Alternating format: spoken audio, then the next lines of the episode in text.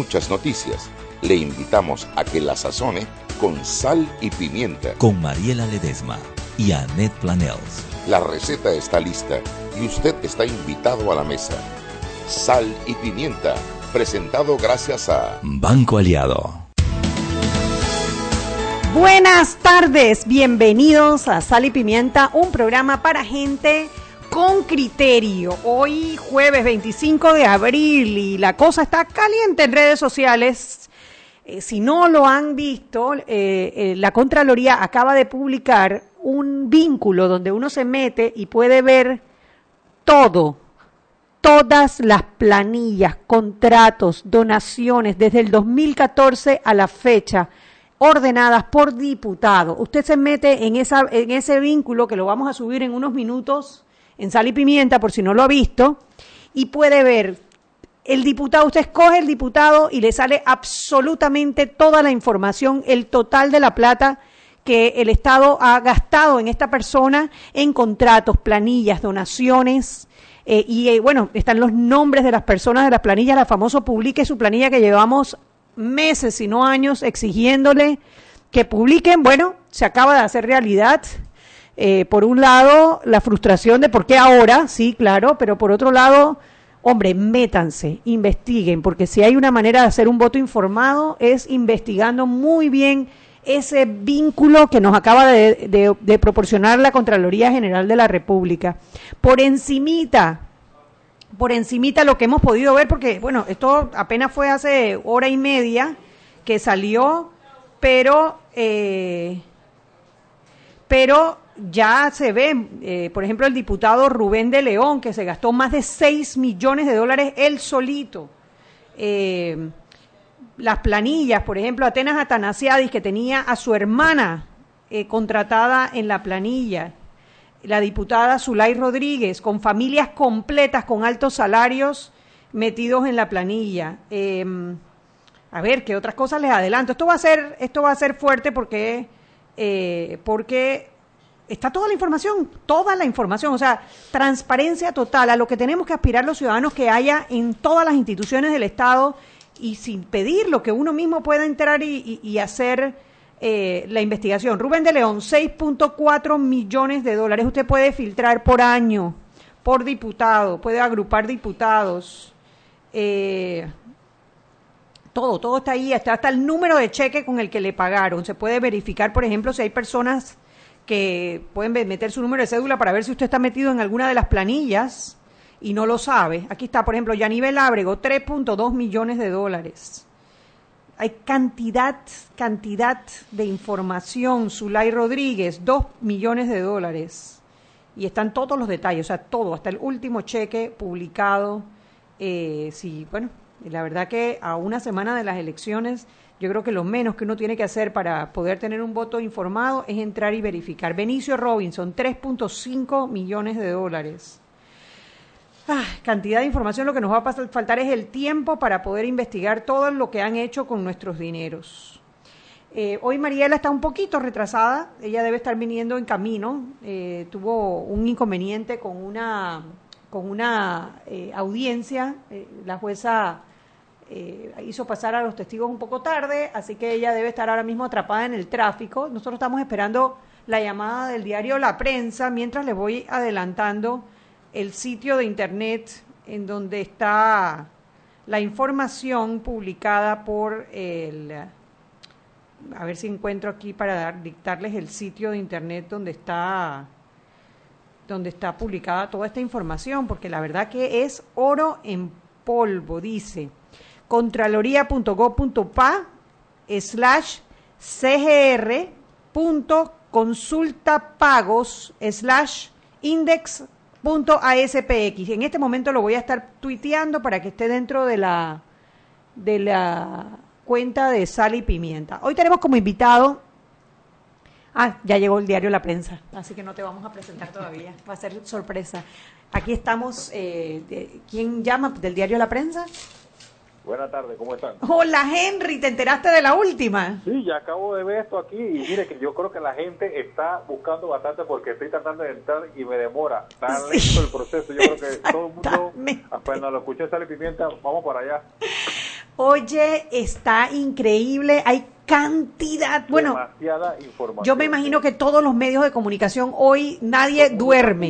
Nadie duerme, porque es demasiada información a la vez, o sea, y hay que ordenarlo. Eso, eso es como lo se acuerdan con lo que la escuela, los exámenes de matemática de álgebra, que tienes que aprenderte cua- cuatro fórmulas, cinco fórmulas, y si lleva exponente o no lleva exponente, usted tiene que pilar demasiado. Bueno, así mismo anda todo el mundo para saber, como usted dice, detalle, detalle, quién invirtió y en qué, y cómo y cuánto le dieron. Sí, porque es que al final es nuestro dinero y cuando tú ves que un Eso. solo diputado se llevó más de 6 millones de dólares, tú dices, wow, todo lo que podemos hacer con 6 millones de dólares. O sea, ese, ese es el presupuesto de un ministerio, puede ser de un ministerio pequeño. Correctamente. 6 millones de dólares. ¿Cuántos hospitales? ¿Qué cuesta un hospital? ¿Qué cuesta una escuela? Ahí es donde... A eso íbamos, y que, que todos los años vemos lo- la recurrencia esta de que nuestros colegios no están listos. Y tú no se pregunta por qué. Si tú sabes de- con antemano que hay a mitad de año, por decir, a, a mitad de 2017 o 2018, tú sabes que en el año siguiente hay 60 escuelas por reparar y tú todavía cuando llega el periodo de, de 60 solamente pudiste hacer para petar 30 y con todo ese dinero que es inconcebible. Es inconcebible. Y ahí hay planillas, hermanos, tíos, familiares, botellas. Eh, los Atanasiadis, por ejemplo, Abel Atanasiadis, 4.773. Cloris Atanasiadis, 12.150. Venus Atanasiadis, 13.670. O sea, parientes de Atenas Atanasiades metidos en su planilla, que obviamente con ese apellido es muy difícil que no sean parientes, ¿no? Y como eso, bueno, imagínate la cantidad de dinero que hemos estado nosotros gastando. Nos han estado robando, es la palabra que se me viene a mí a la, a la mente en este momento, los diputados. Y recuerde, bueno, y el Contralor, eh, cuando hizo el anuncio, recordó que ya la institución eh, que dirige ha presentado 20 denuncias, tanto en la Corte Suprema de Justicia como en el Ministerio Público por el manejo irregular de los fondos de la Asamblea Nacional. Sí, bueno, enseguida vienen los cuestionamientos de por qué ahora. Yo, yo te voy a decir, eh, yo creo que cualquier momento va a ser incómodo para presentar este tipo de información y seguramente a una semana de las elecciones y pendiente las, los nombramientos de los integrantes de la Junta Directiva del Canal de Panamá, seguramente puede haber una intención política detrás. El tema es que la información está y es lo que hemos estado pidiendo por meses. La planilla, el famoso hashtag publiquen su planilla. Bueno, está publicada y ahora los ciudadanos tenemos que despedazar esa información y buscar quiénes hicieron buen uso del dinero y quiénes no, para poder cobrárselo, por lo menos en las elecciones, a ver si, en tu- si, si la justicia en algún momento empieza a, funcionar. Bueno, ya la información está y, bueno, ya queda cada quien, cada uno buscar su información y, ve- y ver, ¿no? Velar, ¿no? Eh, y es, más que todo velar, estar informado. Estar informado de todo esto, de cómo se ha desarrollado todo esto y los montos que son exorbitantes. Exorbitantes, esa es la palabra, Henry. ¿Qué más tenemos en el diario La Prensa? Oiga, bueno, eh, lo otro que se movió en la tarde, eh, seguimos con lo del tribunal eh, del juicio al, al presidente Ricardo Martinelli. Eh, por hoy eh, terminó. Y un aspecto importante destacar que el, tribunal, el primer Tribunal Superior de Justicia le pidió al Tribunal de Juicio Oral, el que está ahora mismo desarrollándose, información para resolver el amparo de garantías presentado por la Fiscalía contra la delincuencia organizada. Recuérdense que la Fiscalía, el, el fiscal Ricardo González había eh, ido a este Tribunal Superior eh, por la, lo que él consideraba las inconsistencias de parte eh, de los jueces en este caso. ¿no? Ok, bueno, imagínate que darle seguimiento a ese tema. Correcto. Bueno, y para mañana, como usted sabe, está lo del metro. El metro ya arrancó eh, el día de hoy con la inauguración eh, formal. Eh, se espera la movilización de unas 500 mil personas. Imagínense eso. Además, eh, recuerden, como mencionamos anteriormente, son dos semanas que no va a tener costo, pero cada quien tiene que tener, su tarjeta para pasarla por la respectiva validadora. Y además eh, recordarles que se anunció que el próximo 10 de mayo será el anuncio de cuánto va a costar el- metro. Pero, pero ya los usuarios están utilizando el metro, entonces ya está operacional, full, Ya está operacional correctamente. Mira, eso es algo que le cambia la vida a muchísima gente, ¿no? El, el- la verdad que la, la diferencia entre demorarte dos horas en llegar a tu casa y 20 minutos, media hora, es la diferencia entre tener vida y no tenerla. El poder No, atender a tu familia y no, Por no por atenderla. en el extremo, en la última parada, ya en la última estación en Tocumen, personas que salían a las 3 de la mañana, que, y póngase que por esas casualidades que trabaja en Albrook o en el área revertida, que tiene que llegar hasta este punto para agarrar otro transporte, pararse a las 3 de la mañana para llegar a las 6, yo creo que en una hora que lo haga, eh, que de trayecto con el metro, es ganancia total, calidad de vida total. Bueno, eh, ok, bueno, y lo último, bueno, mañana eh, la edición del 26 de abril de Ellas continúa con las entrevistas de la revista Ella, continúa con la entrevista a las esposas de los candidatos. En esta ocasión el turno es para Ailín López de Lombana, pareja de Ricardo Lombana, y cinco jóvenes que también votan por primera vez nos cuentan sus expectativas. Bueno, interesante, interesante. Eso es para mañana entonces. Correcto. Bueno, eh, para mañana y yo espero, Henry, que haya un detalle de todas estas planillas. Yo me imagino que ya está toda la gente de la prensa ordenando, agrupando para hacernos un buen resumen de lo que está publicado en la página web. Como es el periodismo, ¿no? Que es espontáneo, tú tienes algo armado, pero el periodismo siempre surge algo y te cambia todos los planes. Te cambia todos los planes. Así, Así mismo es. Bueno, uno propone y Dios dispone, ¿no? Correctamente. Bueno, eh, Saludos, nos escuchamos mañana con Nos escuchamos mañana con el favor de Dios. Gracias, Henry. A, ustedes.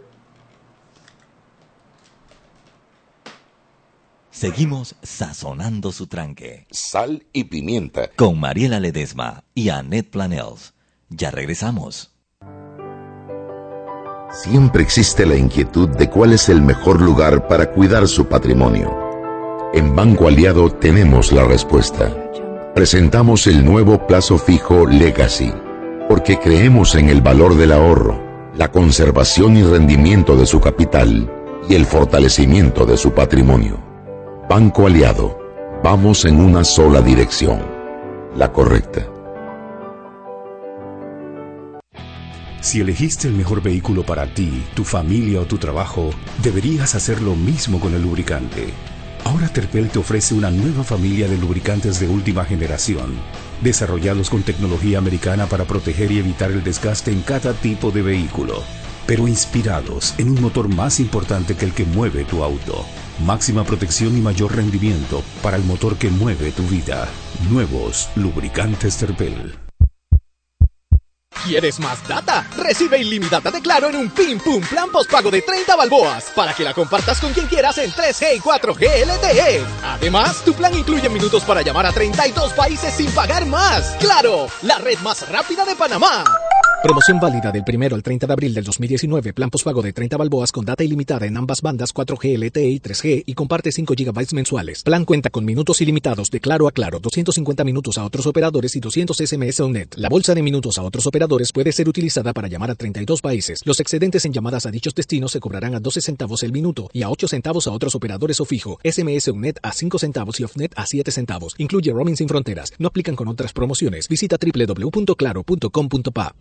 Joven, ayúdeme. Me dijeron que por aquí hay un lugar donde puede encontrar sillas de rueda, andadera y eso. Casualmente vengo de ahí. La casa del médico es el lugar donde compro todo lo que necesito si de salud se trata. Y la gran mayoría de los médicos compramos ahí. Joven, ¿y cómo están los precios? Excelente, los precios justos y tienen también equipos para alquilar. La casa del médico, sillas de rueda de todo tipo y tamaño, andaderas, muletas, camas hospitalarias y todo lo que necesita el profesional de la salud para beneficio del paciente. Ubicados en Panamá, calle Justo Arsemena y en Chiriquí, Plaza Luar, local 1 a un costado del Hotel Ciudad de David, la casa del médico. Contáctanos al 207-6300 en Panamá o al 787-0028 en David y síguenos en nuestras redes sociales de Instagram y Facebook.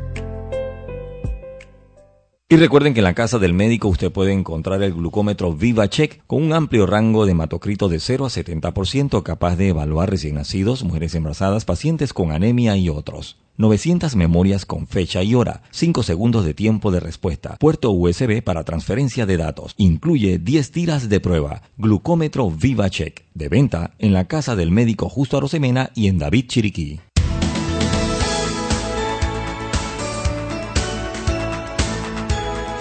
Y estamos de vuelta en Sal y Pimienta, un programa para gente con criterio. Hoy estamos con nuestro querido, ya parte de este programa, Harry Brown, eh, que viene a presentarnos una nueva iniciativa eh, un centro de investigación de estudios políticos ya de, internacionales, Internacional, Centro Internacional de Estudios Políticos y Sociales, CIEPS. CIEPS, eh, esto es aparte de CIDEM. Bueno, CIDEM es una ONG a la que he pertenecido en los últimos años, pero el CIEPS, digamos, es un centro de investigaciones, eh, que básicamente es una asociación de interés público. Es, esa es una figurita que hay en la ley de asociaciones que vendría a ser eso que conocemos eh, normalmente como... Es un centro de investigaciones público-privado. Puede recibir fondos públicos, de hecho los, los recibe, pero también puede recibir y, movilizar fondos, fondos privados.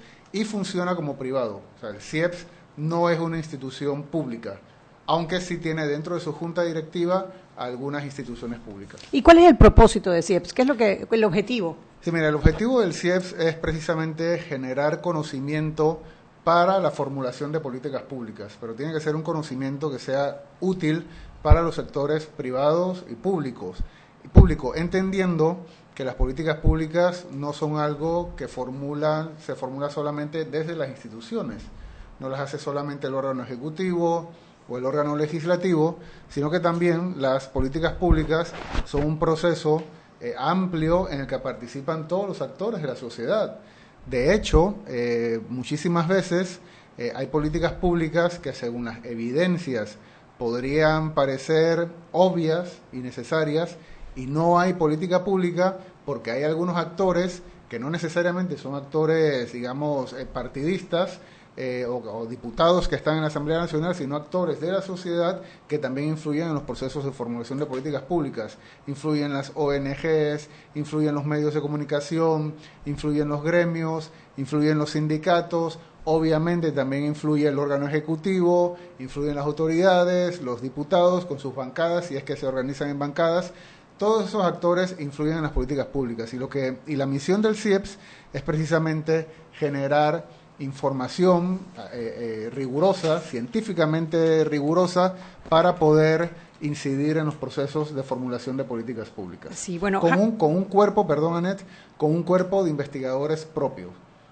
Claro, y aquí trajiste uno, parte del cuerpo de investigadores propios. Sí, acá me acompaña eh, un investigador del CIEPS que es... John Subina, sociólogo, investigador del CIEPS. Es investigador del CIEPS que es experto en temas, bueno, yo no es experto en muchas cosas, pero digamos es experto en temas de desigualdad y en estudios de opinión.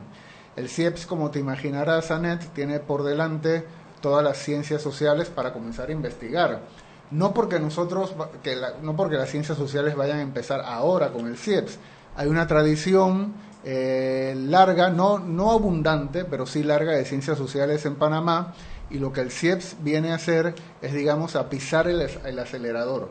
Eh, tiene la intención, y cuando digo pisar el acelerador, no solamente es para adquirir más velocidad, sino también para profundizar en el tipo de conocimiento que se va a generar en ciencias sociales en Panamá. Para poder hacer todo este tipo de políticas públicas, todas estas investigaciones, lo primero, los estudios de opinión. Sí, mira. ¿Tenemos en Panamá estudios de opinión? ¿Se están haciendo estudios de opinión? Mira, ese es, eso es algo que hemos estado trabajando con John en los, en los últimos meses. Eh, ¿Por qué vamos a hacer, por qué vamos a empezar? Tenemos todo por delante, tenemos todas las, las ramas de la sociología, tenemos obviamente la, la, la, ciencia política, tenemos la geografía, o sea, tenemos todas las ciencias sociales por delante, pero hemos decidido empezar por los estudios de opinión por, por varias razones. Por un lado, porque hay un, una carta de la Administración Pública firmada, una carta iberoamericana de la Administración Pública firmada por Panamá en el año 2008, en la cual Panamá se compromete a utilizar los estudios de opinión para, eh, eh, para mejorar los procesos de formulación de políticas públicas. Eso, digamos, no se estado haciendo eh, formalmente, el CIEPS va a colaborar, va a colaborar con eso. Pero además eh, hay un nicho, y, tu pregunta es, es, muy buena, porque en Panamá se han estado haciendo básicamente encuestas eh, que han sido muy útiles, que han marcado la opinión pública. Tenemos eh, aquella época de, en la década de los 90 sobre todo, porque fue muy influyente hasta hace poco, de and en que teníamos encuestas. Pero lo que va a hacer el CIEPS, yo hago la diferencia, es estudios de opinión, digamos, académicamente rigurosos. Nosotros vamos a generar un marco teórico tener unas hipótesis y tener un, un, cuestionario estándar que vamos a aplicar de ahora en adelante, ojalá durante mucho tiempo, para poder precisamente ir trazando cómo han ido cambiando las opiniones de la ciudadanía panameña en diferentes temas.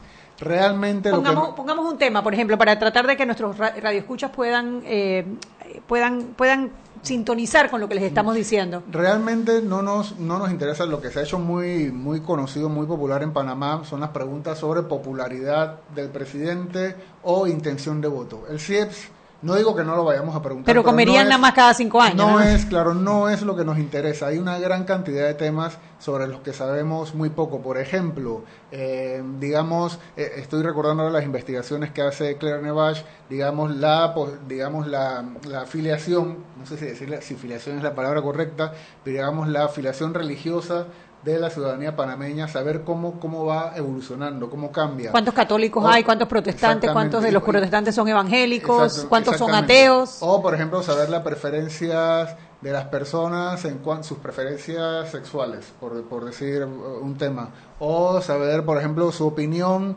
sobre eh, los temas de pobreza y desigualdad, hay, o su, digamos, el funcionamiento de las, de las familias, por decir otra cosa, eh, su satisfacción con el transporte, aunque eso sí se ha preguntado. Entonces, qué sé yo, hay una gran cantidad de temas sobre lo que vamos a estar trabajando y lo que queríamos venir ahora es precisamente nosotros vamos a estar eh, realizando la próxima semana, el 30 de abril y el 1 de mayo, que es un día, es un día libre, vamos a estar realizando un seminario taller que se llama Las preguntas de la democracia. En ese seminario vamos a estar trabajando con académicos panameños, más de 40 académicos panameños de distintas disciplinas de las ciencias sociales y nueve investigadores internacionales que vienen de México, de Suiza, de Estados Unidos, de Argentina, de Cuba, de Costa Rica. Vamos a estar haciendo un diagnóstico de la realidad panameña que nos va a permitir formular algunas hipótesis y a partir de esas hipótesis vamos a formular el cuestionario con el que el CIEPS va a trabajar de ahora en adelante. Esa discusión que van a tener más de 40 expertos sobre Panamá eh, nacionales e internacionales, va a ser una discusión pública. O sea, la gente va a poder ir. Esa es la invitación que queremos hacerle a todos los, radioescuchas de Sal y Pimienta, que se acerquen a la ciudad del saber, el centro de convenciones de la ciudad del saber, el martes 30 de abril y el miércoles 1 de mayo, desde las 8 y media hasta las 4 y media, 5 de la tarde, porque va a haber unas discusiones muy interesantes y muy profundas sobre la institucionalidad en Panamá y los actores políticos, sobre la corrupción, la seguridad ciudadana y la justicia, sobre la desigualdad, el crecimiento económico y la pobreza, sobre la salud pública y la educación, sobre la conflictividad ambiental, sobre, si se me escapa alguno, John, sobre... Sí, la salud pública y la educación pública, que es un tema que tanto preocupa a la ciudadanía, pues también va a estar presente, pues, o los grandes temas que están en la agenda política y esa es una discusión que podríamos haber tenido los investigadores y las investigadoras a puerta cerrada, pero ya que íbamos a juntar, estábamos juntando una cantidad importante de expertos y de expertas para tener esta discusión, decidimos que la haríamos abierta al público, es un seminario abierto al público, precisamente porque días después de terminar el seminario son las elecciones. Sí, tres días después. Claro, y es una información que nos parece muy importante para que la ciudadanía pueda ejercer su voto de manera de la manera más bueno no racional pero sí de la manera más informada posible sí eh, una de las discusiones que hay precisamente porque estamos en un periodo electoral porque tenemos propuestas en la mesa de los siete candidatos eh, a la presidencia de la república es cuáles son las, las reales diferencias que hay entre las siete propuestas eh, para, para la presidencia. Yo me imagino que CIEPS, de hecho creo que hicieron un trabajo ya analizando un poco los famosos planes de gobierno, para ver qué nos pueden adelantar un poquito sobre esto. Mira, sobre los planes de gobierno, la recomendación que les hago es que entren a la página web, bueno, el CIEPS tiene redes sociales, eh, en Instagram, en Twitter y en Facebook estamos como CIEPS Panamá, lo pueden encontrar. Sencillo, C-I-E-P-S Panamá. CIEPS Panamá Allí pueden encontrar toda, todas las actividades del CIEPS y eh, algo que tenemos en la página web que llamamos el blog del CIEPS, eh, que está en la página web que es cieps.org.pa. Eh, o sea, cieps.org.pa. Sí, ahí lo pueden encontrar, entran al blog del CIEPS y allí tenemos un análisis del economista del CIEPS, Javier Estanciola, que es un economista panameño, doctor en economía, y él hizo un análisis de los planes de gobierno desde, digamos, la, la, parte, la dimensión económica de los planes de gobierno. Pero antes de entrar a lo que dice Javier Estanciola, tengo que decir algo. Hay una discusión sobre que si la gente vota o no por los planes, por los planes de gobierno. Eh, el voto yo creo que lo sabemos, aunque cuesta para a mucha gente aceptarlo, es un acto en muy buena medida emotivo. Y uno piensa que el plan de gobierno, pues, que es un, digamos, un documento racional, de análisis, con metas, con objetivos y con un fondo ideológico que le da coherencia, que el plan de gobierno no tiene que, nada que ver con las emociones que mueven, que mueven el voto. Pero si hay algo de lo que estamos convencidos también, es que en Panamá mucha gente, quizás la mayoría de la gente no lee el plan de gobierno porque y no por pereza, sino porque hay que tener tiempo y es un tiempo que mucha gente Sí, sí, hay planes que tienen más de 130 páginas. Pasan tres y cuatro horas en el autobús para llegar a tu casa, posiblemente no tienes ni ganas ni tiempo para leer los planes de gobierno, pero aunque mucha gente, o quizás la mayoría, no lea los planes de gobierno, mire, esa es una pregunta que también podemos incluir en el cuestionario, si la gente lee los planes de gobierno o no. Aunque la gente no lee el plan de gobierno, sí quieren que los candidatos tengan plan de gobierno. Claro, porque es como la guía, ¿no? El, oye, el manual de instrucciones. claro, yo utilizo una metáfora, de, la metáfora de Milton Enríquez. Tengo que decir que el autor de esa metáfora es Milton Enríquez. Dice que el plan de gobierno es como los hoteles, como la piscina de los hoteles. O sea, casi nadie usa la piscina del hotel. Pero tiene que estar ahí. Pero, pero si, el, si el hotel no tiene piscina, el hotel no sirve y ya no podemos ir. Bueno, pasa algo parecido con los planes de gobierno. Quizás no los leemos, pero si el candidato no tiene plan de gobierno, no lo queremos, no lo queremos leer. Entonces, eh, Javier Estanciola en el blog del CIEPS hace un, análisis del plan de gobierno y también en otros documentos que hay allí, John hizo un análisis eh, eh, sobre el tema de la desigualdad en la política panameña y nos damos cuenta que, digamos, el, uno de, los, de las deficiencias que tiene nuestra oferta electoral es que no hay diversidad. O sea, sí, tenemos siete candidatos presidenciales, pero son bastante parecidos unos con los otros. Eso es un problema. ¿Por qué? Porque en las elecciones uno precisamente debe elegir. O sea, nosotros en Panamá votamos masivamente, pero no estamos eligiendo porque no tenemos eh, opciones diversas para elegir. Eso por un lado. Y por otro lado, digamos que las propuestas, con todo y que Panamá es uno de los 10 países más desiguales del mundo, esa es la gran particularidad eh, panameña, en general nuestros candidatos presidenciales se presentan como administradores y como gerentes y no están proponiendo políticas públicas realmente con cambios profundos que... Oye, pero si hay uno que tiene hasta ese eslogan, el cambio profundo. Es, un eslogan y sobre todo está basado en el asunto de la constituyente, que es otro tema recurrente que está en, en, la, en, la, campaña, en la campaña electoral. Pero lo que quería decir es que son bastante parecidos y en muy buena medida las propuestas son bastante superficiales.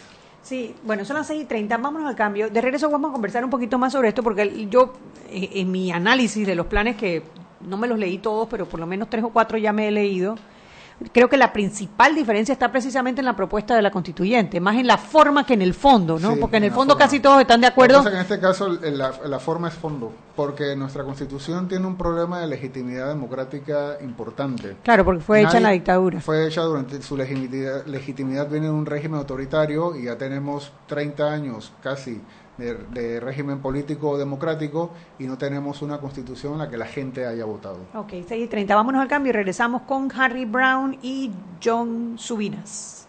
Seguimos sazonando su tranque. Sal y pimienta. Con Mariela Ledesma y Annette Planels. Ya regresamos. ¿Quieres más data? Recibe ilimitada de Claro en un Pim Pum Plan Postpago de 30 balboas para que la compartas con quien quieras en 3G y 4G LTE. Además, tu plan incluye minutos para llamar a 32 países sin pagar más. ¡Claro! La red más rápida de Panamá. Promoción válida del primero al 30 de abril del 2019. Plan postpago de 30 balboas con data ilimitada en ambas bandas 4G LTE y 3G y comparte 5 GB mensuales. Plan cuenta con minutos ilimitados de claro a claro, 250 minutos a otros operadores y 200 SMS o net. La bolsa de minutos a otros operadores puede ser utilizada para llamar a 32 países. Los excedentes en llamadas a dichos destinos se cobrarán a 12 centavos el minuto y a 8 centavos a otros operadores o fijo. SMS net a 5 centavos y OFNET a 7 centavos. Incluye roaming sin fronteras. No aplican con otras promociones. Visita www.claro.com.pa. Si elegiste el mejor vehículo para ti, tu familia o tu trabajo, deberías hacer lo mismo con el lubricante. Ahora Terpel te ofrece una nueva familia de lubricantes de última generación, desarrollados con tecnología americana para proteger y evitar el desgaste en cada tipo de vehículo, pero inspirados en un motor más importante que el que mueve tu auto. Máxima protección y mayor rendimiento para el motor que mueve tu vida. Nuevos lubricantes Terpel. Joven, ayúdeme. Me dijeron que por aquí hay un lugar donde puede encontrar sillas de rueda, andadera y eso. Casualmente vengo de ahí. La casa del médico es el lugar donde compro todo lo que necesito si de salud se trata. Y la gran mayoría de los médicos compramos ahí. Joven, ¿y cómo están los precios? Excelente, los precios justos y tienen también equipos para alquilar. La casa del médico, sillas de rueda de todo tipo y tamaño, andaderas, muletas, camas hospitalarias y todo lo que necesita el profesional de la salud para beneficio del paciente. Ubicados en Panamá, calle Justo Arsemena y en Chiriquí, Plaza Luar, local 1 a un costado del Hotel Ciudad de David, la casa del médico. Contáctanos al 207-6300 en Panamá o al 787-0028 en David y síguenos en nuestras redes sociales de Instagram y Facebook.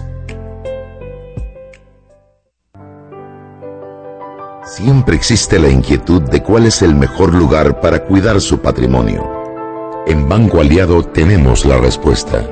Presentamos el nuevo plazo fijo Legacy porque creemos en el valor del ahorro, la conservación y rendimiento de su capital y el fortalecimiento de su patrimonio. Banco Aliado, vamos en una sola dirección, la correcta.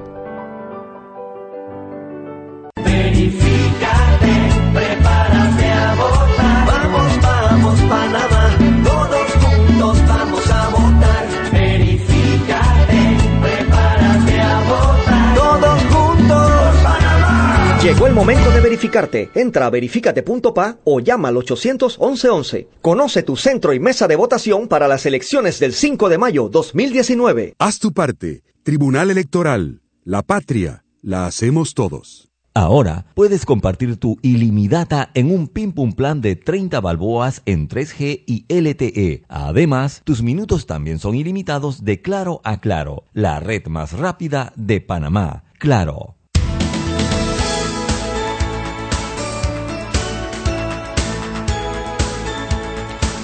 Y estamos de vuelta en Sal y Pimienta, un programa para gente con criterio. Hoy conversando con Harry Brown y John Subinas sobre el CIEPS, el Centro de Investigación y Estudios Centro Políticos. Internacional de Estudios Políticos y Sociales. Tenemos vocación internacional también. ¿eh? Ah, sí, Vocación Centro Internacional de Estudios Políticos y Sociales. Nos escribe Luis Camejo. Luis Camejo es un, un profesional que conocimos a través de Twitter, eh, un presbítero que, que, lo, que lo invitamos al programa en aquella ocasión porque eh, eh, cuando salió la encuesta de la prensa, y te cuento un poquito la historia para que uno conoce, o sea, es impresionante las redes sociales, eh, cómo te dan la oportunidad de conocer personas interesantes, como, como en este caso Luis Camejo. Cuando salió publicada la, la- la encuesta de, de la prensa y la gente empezó a cuestionar el método que estaban utilizando, que era el de llamadas telefónicas, él me escribió por mensaje directo poniéndose a la orden que él, hacía estudios de opinión y explicando la metodología y por qué sí son válidas las encuestas eh, que son a celular, siempre que sean con una metodología específica.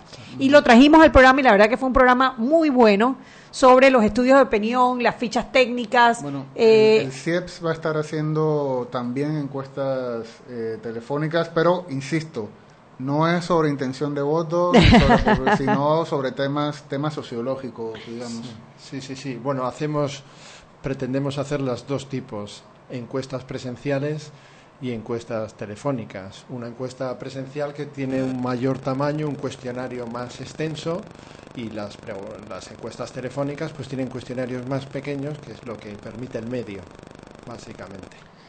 Bueno, eh, Si me permites, te- te- quiero, quiero contarles cuál es el programa que vamos a tener el, el 30, el martes, el próximo martes 30 de abril y el 1 de mayo. Mira, el 1 de mayo es libre, así el que 1 ahí es libre, no hay excusa. No hay Y excusa. bueno, y el 30 tampoco, porque ya están fuera de sus casas, así que aprovechan y se dan una vuelta por el centro de convenciones de la Ciudad del Saber desde temprano, porque mira, vamos a abrir el seminario con un diálogo, un diálogo entre Janina Welp, que es una doctora en ciencias políticas de la Universidad de Zurich, que es una de las principales expertas en temas de democracia del mundo, viene a Panamá a dialogar con Betilde Muñoz Pogosian, que también es doctor en ciencias políticas y que trabaja en, en, la OEA y que fue la jefa de las misiones de observación electoral durante muchos años, vienen a dialogar sobre la democracia y las elecciones en América Latina. O sea, ¿qué es lo que sabemos sobre la democracia y las elecciones en América Latina? Pero para que eso nos dé el marco de, de, cuando lleguemos a la discusión sobre Panamá. Claro, porque, Panamá no está solo. Es que eso es lo que te iba a decir. O sea, muchos de los problemas que nosotros estamos enfrentando ya lo enfrentaron los países claro, vecinos. Claro. Eh, eh, y muchos de los resultados de los países vecinos pueden ayudarnos son, para poder claro, son, adivinar qué es lo que puede pasar en Panamá. Son problemas compartidos. Entonces vienen estas dos gigantas, se puede decir, dos, dos gigantas, gigantas, latinoamericanas. Hay que belleza, mujeres al sobre, poder, me encanta. Sobre la democracia y las elecciones en América Latina. Después de ellas dos va a haber otro diálogo que se llama anticipando el final, cómo quiebran las democracias y cómo detectamos el proceso. O sea, viene María Esperanza Casullo, que es experta en populismo, una exper experta argentina en populismo, viene a dialogar con Federico Traversa, que es un, es un politólogo eh, de la Universidad de la República de Uruguay, que es experto en procesos de quiebre democrático, vienen a discutir, a conversar con nosotros sobre cómo nosotros podemos detectar a través de encuestas si la democracia panameña está en proceso de quiebre o si hay posibilidades de que aparezca un, un régimen populista. Tiempo, tiempo, tiempo, Sí. tiempo, Harry, tiempo, Harry. ¿Fue el gobierno de Ricardo Martinelli un gobierno populista? Tiene, mira, lo primero que, hacer, que, habría que hacer es preguntarse qué es, qué es el populismo. O sea, el populismo, digamos, es una técnica de generar poder. Básicamente lo que tú haces cuando un gobierno populista, un, re- un líder populista lo que hace es identificar un adversario, un enemigo. Eh, eso es como el, el rasgo más importante. Aquí en Panamá se insiste mucho en que los subsidios son populismo. Eso no es populismo. Eso es política pública que nos puede gustar más, más o menos. Puede ser efectivo o no. Puede ser efectivo o no, puede estar mal, for- mal- mal formulada o no.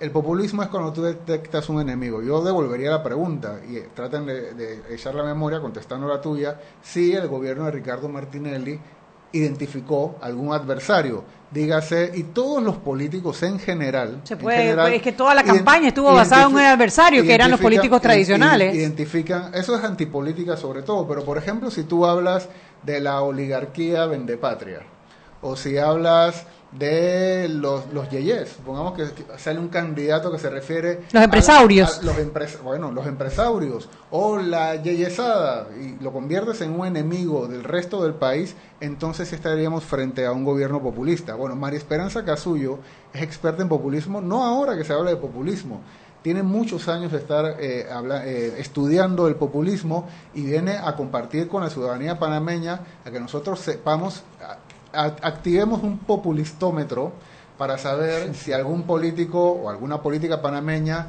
tiene tendencias populistas. Esos dos diálogos sobre cómo quiebran los regímenes democráticos y sobre la democracia y las elecciones en Panamá inauguran el seminario el día el martes 30 en la ciudad del saber. Luego de almorzar vamos a tener una primera mesa sobre la democracia en Panamá, la, la institucionalidad y los actores políticos.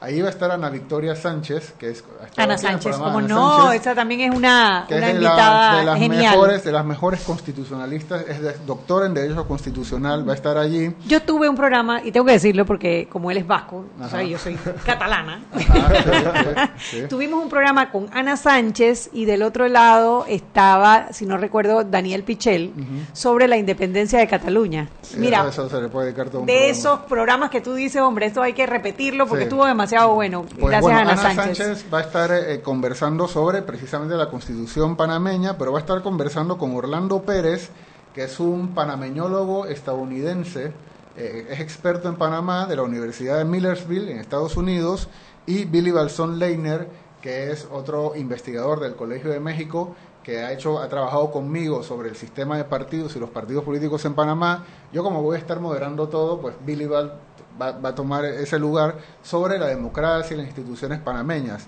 Al mismo tiempo va a haber una mesa y la- los asistentes van a tener que elegir si se quedan a escuchar democracia o van a asistir a la mesa sobre desigualdad, pobreza y crecimiento económico en Panamá, que es otro de los temas Bueno, gruesos que hay, es- que hay en el país. Ahí va a estar Martín Fuentes, que es quien hace los informes de desarrollo humano del PNUD, eh, Luisa Turola, eh, que, es miembro de APEDE, y Javier Estanciola, que es investigador del CIEPS, economista investigador del CIEPS.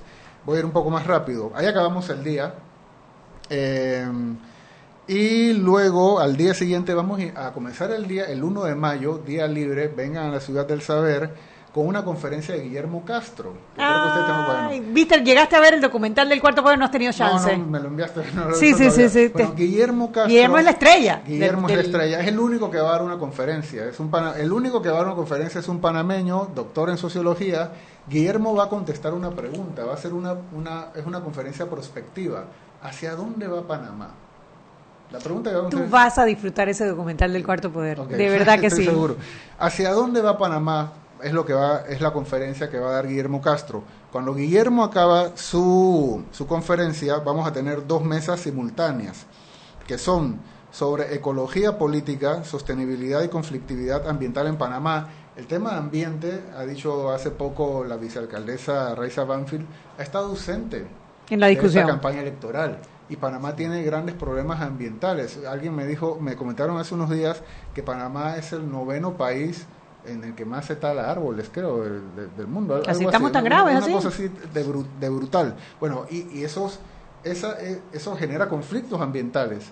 Y resulta que Panamá, según estudios que se han hecho, ya por el año 2012, es el país per cápita más conflictivo de América Latina. Lo fue hace siete años. O sea, Panamá es un país conflictivo y muchos de esos conflictos vienen de, la, de, los, de los problemas ambientales. Bueno, vamos a tener una mesa eh, sobre ese tema. Viene un experto cubano en ecología política que va a estar discutiendo. Ecología política. Sí, va a estar conversando con Osvaldo Jordán, que es un experto panameño, doctor en ciencias políticas en temas de conflictividad ambiental, y con Álvaro Uribe, que va a, que estuvo ayer en el programa. va a poner, digamos, la dimensión urbana de la conflictividad ambiental. Esa mesa es simultánea con una sobre salud pública y educación, que es otro de los grandes temas que están pendientes, que están pendientes en Panamá. Allí van a estar Arlín Calvo, que es doctora en políticas en, salud pública panameña, Nadia de León, que también es panameña, del Centro Internacional de Centro de Investigación Educativa, y Juan Miguel, Miguel Pascale del Instituto Gorgas. Después del almuerzo tenemos una mesa sobre seguridad ciudadana y corrupción, eh, en la que van a estar Carlos Barzallo. Carlos Barzallo, claro, como no. Muy amigo del Carlos Barzallo, Alexander Alain, que es sociólogo experto en seguridad ciudadana, sociólogo panameño, y Bélgica Bernal, del Instituto de Criminología de la Universidad de Oye, qué interesante. Y al mismo tiempo que esa mesa, va a haber que elegir, va a haber otra mesa sobre grupos en situación de discriminación Dos puntos, equidad y derechos. Allí viene una experta argentina, María Inés Tula, que es una de las pioneras en estudios latinoamericanos sobre participación política de las mujeres. Viene desde Buenos Aires a hablarnos de cómo está esa situación. Que es un tema muy pendiente que tenemos. Y va a estar Eugenia Rodríguez, que es antropóloga española radicada en Panamá, también investigadora asociada del CIEPS y el defensor del pueblo, Alfredo Castillero Hoyos, que nos va a dar la visión del país, cómo están los asuntos de la discriminación y los derechos humanos en Panamá. Y al final, para cerrar, hay una mesa, ya que estamos, nosotros estamos con ese diagnóstico, vamos a construir un cuestionario. Tú me preguntabas cuáles van a ser los temas. Esos van a ser los temas. Las lo que nosotros vamos a salir a preguntarle a la ciudadanía de aquí en adelante va a estar relacionado con todos estos temas. Y vamos a terminar con una mesa redonda que se llama, llamada Haciendo Estudios de Opinión en América Latina. Viene Ronald Alfaro, que es experto en estudios de opinión costarricense, formado en Estados Unidos, doctor en ciencia política. Con ese nombre solo podía ser Tico. Ronald, me encanta ese Ronald a ellos. Eh, bueno, y Alfaro, yo creo que la mitad de los También son Alfaro, sí. Eh, y viene Diego Reynoso, que también hace estudios de opinión en la Universidad de San Andrés, en Buenos Aires. Él es, él es argentino. Y les va a acompañar Luz Estrella Araúz del INEC que es quienes, que son quienes hacen los estudios, digamos, las encuestas de hogares en Panamá. Excelente. Bueno, vámonos al cambio y de regreso vamos a hablar con John Subinas, porque ya no le conocemos la voz. Seguimos sazonando su tranque. Sal y pimienta. Con Mariela Ledesma y Annette Planels. Ya regresamos. Si elegiste el mejor vehículo para ti, tu familia o tu trabajo, deberías hacer lo mismo con el lubricante. Ahora Terpel te ofrece una nueva familia de lubricantes de última generación, desarrollados con tecnología americana para proteger y evitar el desgaste en cada tipo de vehículo, pero inspirados en un motor más importante que el que mueve tu auto. Máxima protección y mayor rendimiento para el motor que mueve tu vida. Nuevos lubricantes Terpel. ¿Quieres más data? Recibe ilimitada de Claro en un Pim Pum Plan Postpago de 30 balboas para que la compartas con quien quieras en 3G y 4G LTE. Además, tu plan incluye minutos para llamar a 32 países sin pagar más. ¡Claro! La red más rápida de Panamá. Promoción válida del 1 al 30 de abril del 2019. Plan postpago de 30 balboas con data ilimitada en ambas bandas 4G LTE y 3G y comparte 5 GB mensuales. Plan cuenta con minutos ilimitados de Claro a Claro, 250 minutos a otros operadores y 200 SMS o net. La bolsa de minutos a otros operadores puede ser utilizada para llamar a 32 países. Los excedentes en llamadas a dichos destinos se cobrarán a 12 centavos el minuto y a 8 centavos a otros operadores o fijo. SMS o net a 5 centavos y OFNET a 7 centavos. Incluye roaming sin fronteras. No aplican con otras promociones. Visita www.claro.com.pa. Joven, ayúdeme. Me dijeron que por aquí hay un lugar donde puede encontrar silla de rueda, andadera y eso. Casualmente vengo de ahí. La casa del médico es el lugar donde compro todo lo que necesito si de salud se trata. Y la gran mayoría de los médicos compramos ahí. Joven, ¿y cómo están los precios? Excelente, los precios justos y tienen también equipos para alquilar. La casa del médico, sillas de rueda de todo tipo y tamaño, andaderas, muletas, camas hospitalarias y todo lo que necesita el profesional de la salud para beneficio del paciente. Ubicados en Panamá, calle Justo Orsemena y en Chiriquí, Plaza Luar, local 1 a un costado del Hotel Ciudad de David, la casa del médico. Contáctanos al 207-6300 en Panamá o al 787-0028 en David y síguenos en nuestras redes sociales de Instagram y Facebook.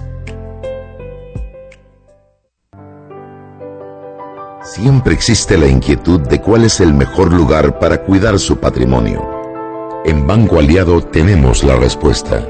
Presentamos el nuevo plazo fijo Legacy porque creemos en el valor del ahorro, la conservación y rendimiento de su capital y el fortalecimiento de su patrimonio. Banco Aliado, vamos en una sola dirección, la correcta.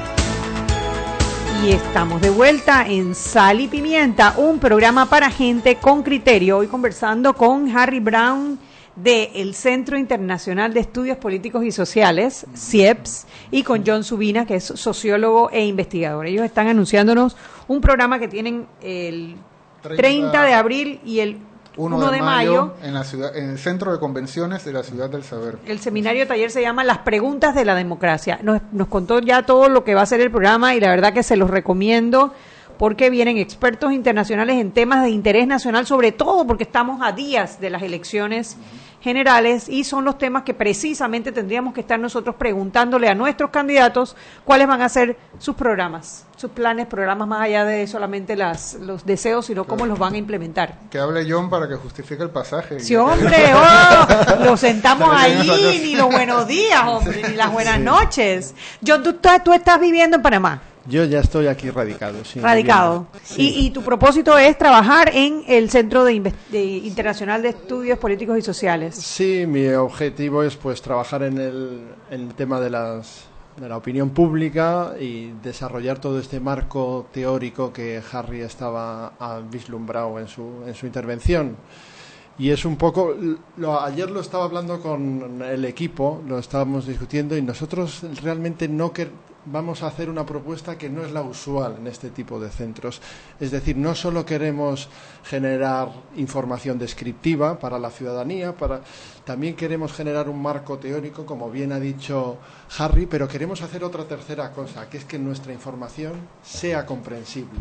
Es decir, sea claro, para que nos incluyan a nosotros los, los, los que, los, los ciudadanos que no, no somos eh, politólogos y poder entender qué es lo que están claro, buscando las claves, las claves y el lenguaje que puedan entender diferentes ciudadanos, ciudadanos que a lo mejor no han tenido una formación y un conocimiento profundo sobre las ciencias sociales, pues utilizar un tipo de lenguaje, un tipo de palabras, unas claves que sean accesibles a todos. Es decir, utilizar tres formatos. Un formato de información técnica, un marco teórico que sirva de base para poder interpretar los resultados, ir vislumbrando y poder conectar todo lo que estamos diciendo a un suelo más general, más extenso, que te posibilita articular un discurso, etcétera, etcétera.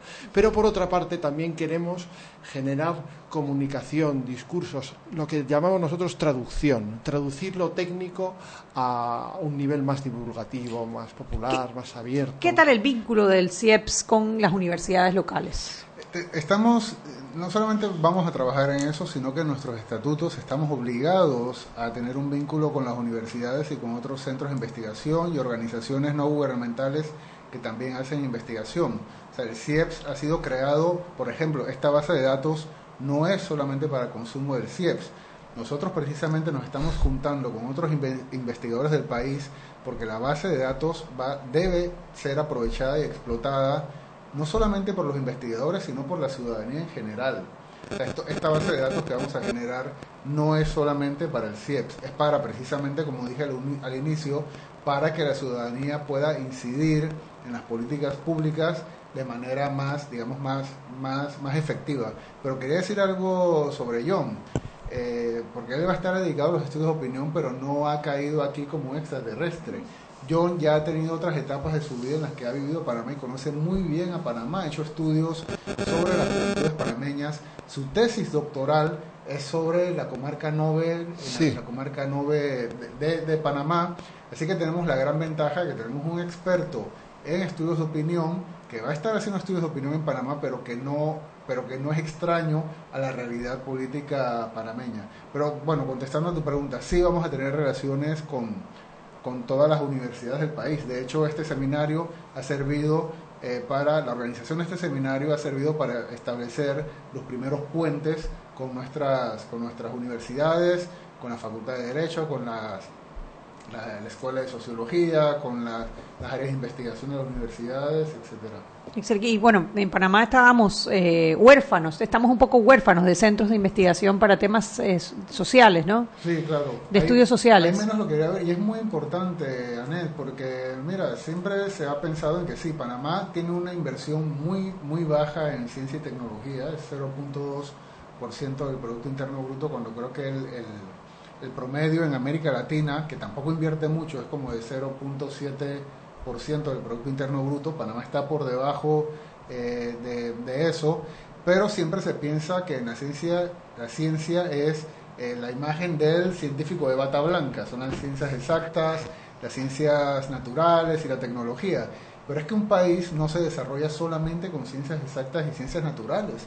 O sea, las ciencias sociales también son absolutamente necesarias. Nosotros tenemos que, porque al fin y al cabo, el sujeto del desarrollo, ¿quiénes son? Son las personas. Claro. Deben ser, los beneficiarios del desarrollo tienen que ser las personas. Entonces tenemos que poner a las personas en el centro de las discusiones económicas, sociales y políticas.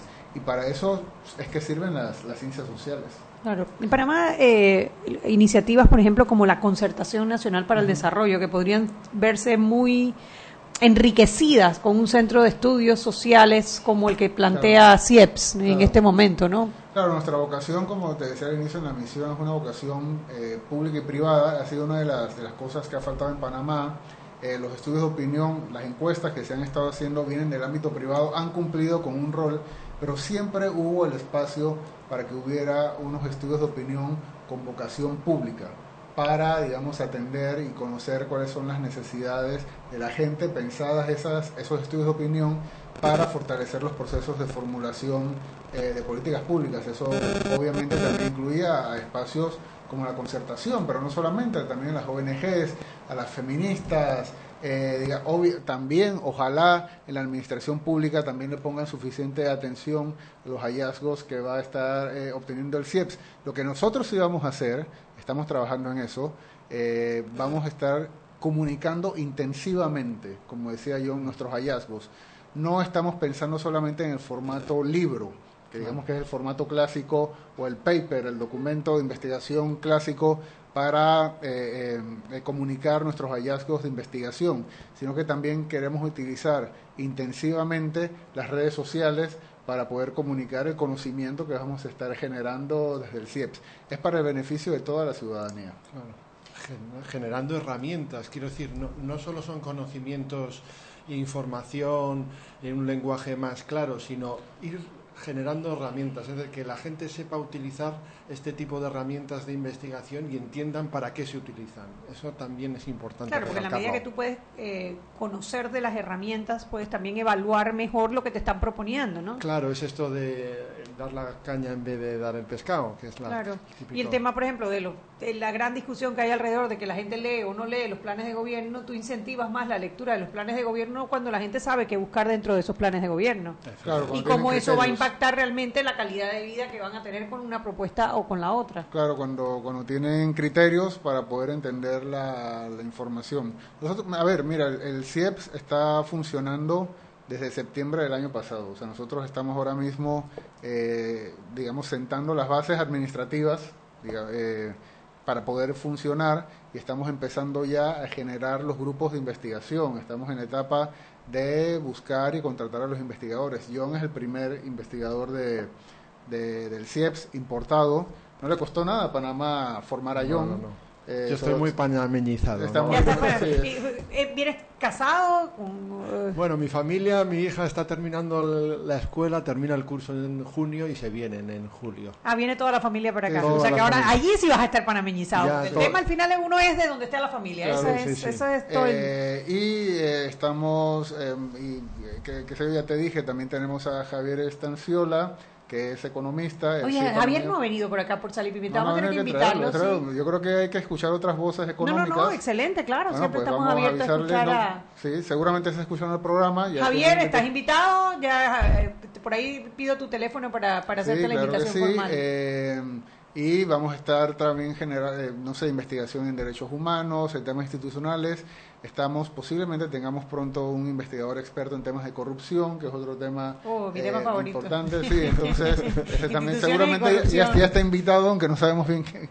qué- entonces, eh, ya te digo, tenemos que generar el grupo, crear el grupo de, de- de de investigación para entonces poder generar conocimiento. Esto no va a pasar mañana, o sea que la investigación también es una tarea a veces solitaria, de mediano y de largo plazo, pero yo confío que, o sea, en el corto plazo sí vamos a estar generando algunos insumos, pero en el, en el mediano y largo plazo vamos a tener un cuerpo de conocimientos generados del CIEPS que va a beneficiar a toda la ciudadanía panameña.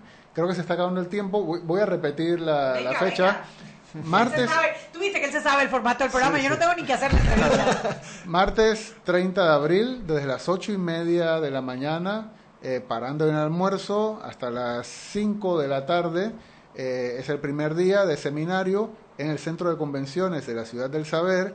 Y el miércoles primero de mayo, quienes vayan, es el día del trabajo, eh, quienes vayan a las marchas, vayan a la marcha, después de la marcha vienen al Centro de Convenciones de Ciudad del Saber y quienes no acostumbran ir a la marcha, vénganse des- desde temprano a escuchar la conferencia de Guillermo Castro, que es de los mejores cientistas sociales que tenemos en Panamá. Eh, Estrella del documental El Así está en el documental. Y, y luego se quedan el resto del día, pueden venir todos y todas a, a escuchar las discusiones profundas, interesantes que va a haber sobre la realidad latinoamericana y panameña. Bueno, excelente. Bienvenido John, bienvenido el CIEPS. gracias. Y ya saben, ustedes si quieren enriquecer sus conocimientos en temas de, eh, so- de ciencias sociales, Panamá la verdad que tiene un hueco. Hay mucho por hacer en ese campo en Panamá y Sí. Harvey Brown y sus compañeros del CIDEM siempre han sido como, como cabeza de lanza ¿no? en, Sí, en todos los estudios que se han hecho. Así que el CIEPS pues le auguro los mejores éxitos, ¿no? Eh, y a ustedes mañana, viernes de Peques. No se pierdan otra eh, edición más de Sal y Pimienta, su programa para gente con criterio. Chao. Hemos presentado Sal y Pimienta. Con Mariela Ledesma y Annette Planels. Sal y Pimienta.